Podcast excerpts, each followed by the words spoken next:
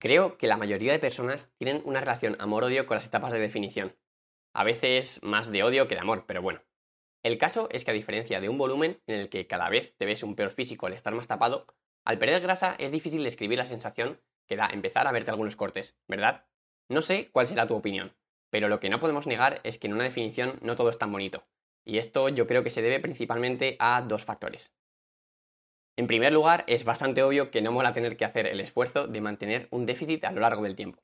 A nadie le gusta tener que privarse de algunos caprichos en el día a día y tener que estar pendiente de cómo evoluciona el peso corporal.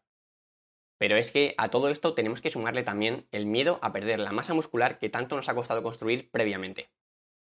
Y joder, la verdad es que no es para menos. Al perder peso, los kilos que vayamos a perder serán grasa, pero también masa muscular. Por tanto, deberemos intentar que la mayoría del peso perdido provenga del tejido adiposo. Pero, ¿cómo podemos hacer esto? Pues bien, este es justamente el tema que vamos a tratar hoy. Antes de nada, déjame recordarte que me he propuesto aumentar mucho la calidad de este podcast y, entre otras cosas, he decidido regalarte unos apuntes en cada episodio en las notas del programa, para que puedas acordarte de todo lo aprendido, y obviamente todo de forma totalmente gratuita. Así que nada, una vez dicho esto, vamos al lío. Estás escuchando el podcast Workout Academy, mi nombre es Álvaro Bueno y comenzamos.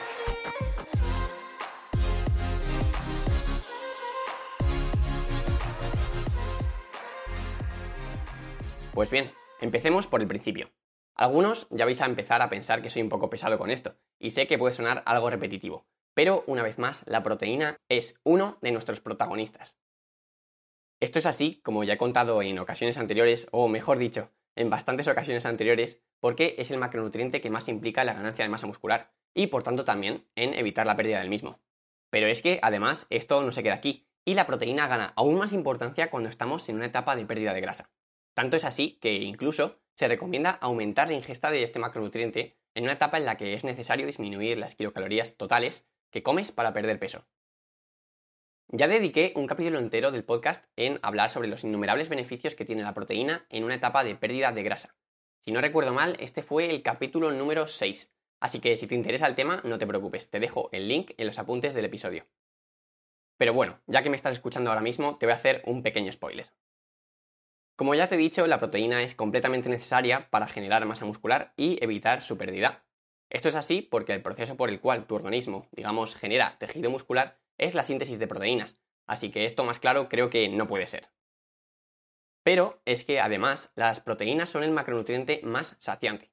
Y esto si lo piensas es una auténtica locura. Puedes cebarte más sin pasarte con las kilocalorías y además estarás fomentando la ganancia o al menos el mantenimiento de la masa muscular. Es todo un 2 por 1 pero ahora viene la pregunta del millón. ¿Cuánta proteína deberías consumir? Pues bien, según varios estudios, se ha visto que lo ideal es consumir entre 2 a 2,5 gramos de proteína por kilogramo de peso corporal al día. No te preocupes si no puedes apuntar este dato en algún sitio ahora mismo, ya que lo tienes todo en el resumen del capítulo.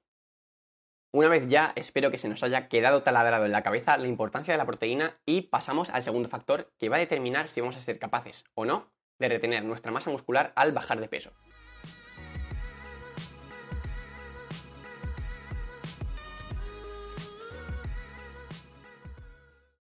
El segundo factor que debemos tener en cuenta para evitar la pérdida de masa muscular sería obviamente el entrenamiento de fuerza o el entrenamiento con cargas.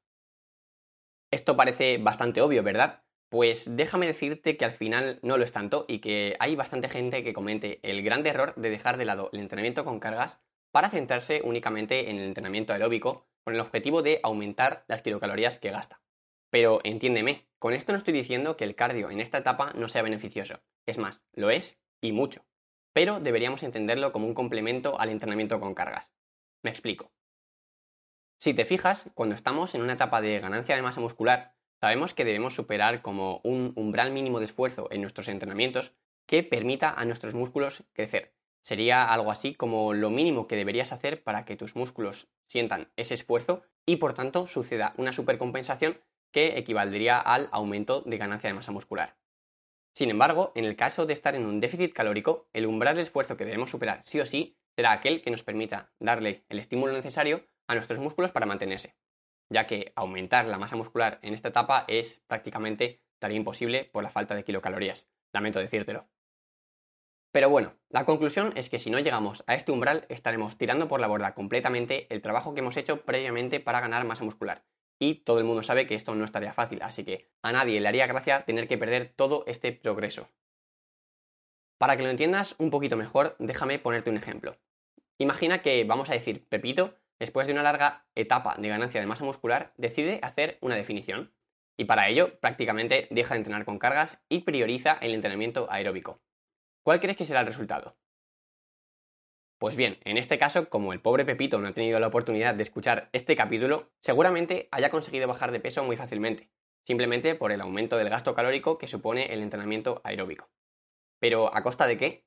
A costa de haber perdido toda la masa muscular que ya tenía. O al menos gran parte de ella. Pero, lamentablemente, esto no solo se queda aquí, y es que se ha visto que la masa muscular que tengas en una etapa de definición está muy relacionada con el hambre que vayas a sufrir.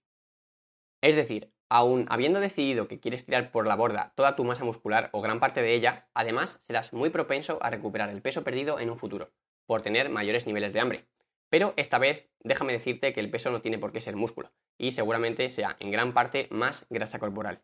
Así que bueno, una vez ya te he explicado esto, seguramente estés de acuerdo conmigo con que cualquier definición que no tenga en cuenta un entrenamiento con cargas o un entrenamiento de fuerza seguramente esté destinada al fracaso.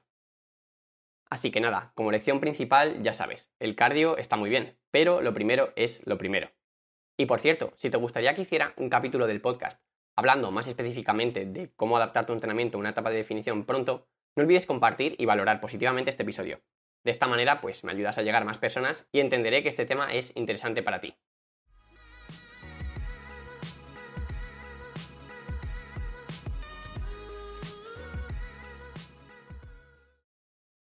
Y vamos ahora con la última pata que nos queda por tocar para saber cómo debemos mantener nuestra masa muscular en una etapa de definición. Y en este caso nos vamos a centrar en el déficit calórico. Mira, yo creo que ya está bastante claro que si queremos perder peso debemos quemar más kilocalorías de las que consumimos. Esto parece tener algo de lógica. Pero, ¿qué ritmo debemos seguir? O mejor, ¿cuándo deberíamos empezar este déficit calórico? Vale, demasiadas preguntas, vamos por partes. ¿Cuándo es más eficiente empezar a perder grasa? Pues bueno, ahora seguro que esperas que te dé una respuesta clara, pero debo de confesarte que no tengo una respuesta. Bueno, a ver, al menos una clara. Mi yo más práctico te diría que en realidad puedes empezar una etapa de pérdida de grasa cuando quieras, simplemente cuando te apetezca verte mejor o más rajado. En realidad ese es el objetivo, ¿no? Verte mejor en el espejo, así que no creo que haya ningún inconveniente con hacer esto. Sin embargo, mi yo más técnico te diría que lo más eficiente, entendiendo eso sí, como eficiente la metodología que te haga ganar más masa muscular a largo plazo, sería empezar una etapa de definición cuando alcances un porcentaje graso mayor del 15% si eres hombre o mayor del 25% si eres mujer. Tranquilo, soy consciente de que esto te sonará un poco a chino y seguramente no sepas a qué equivalen estos porcentajes grasos.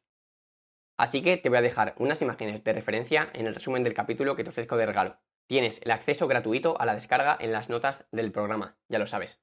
Y ya por último, nos toca responder a la primera pregunta que nos hemos hecho en este apartado. ¿Qué ritmo de pérdida de peso debemos seguir?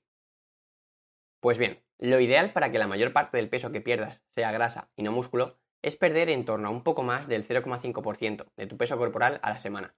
Si vas más rápido, será muy difícil mantener tu masa muscular. Así que ten cuidado y sobre todo no te emociones, que nos conocemos.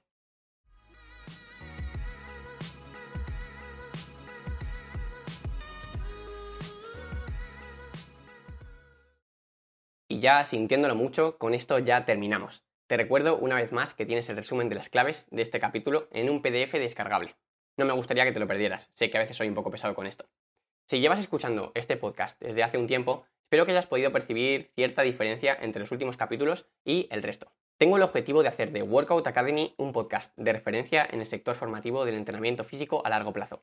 Me gustaría poder ayudar a cada vez más personas a hacer sus entrenamientos y su nutrición más eficientes, y para ello quiero mejorar todo lo que pueda la calidad de cada episodio.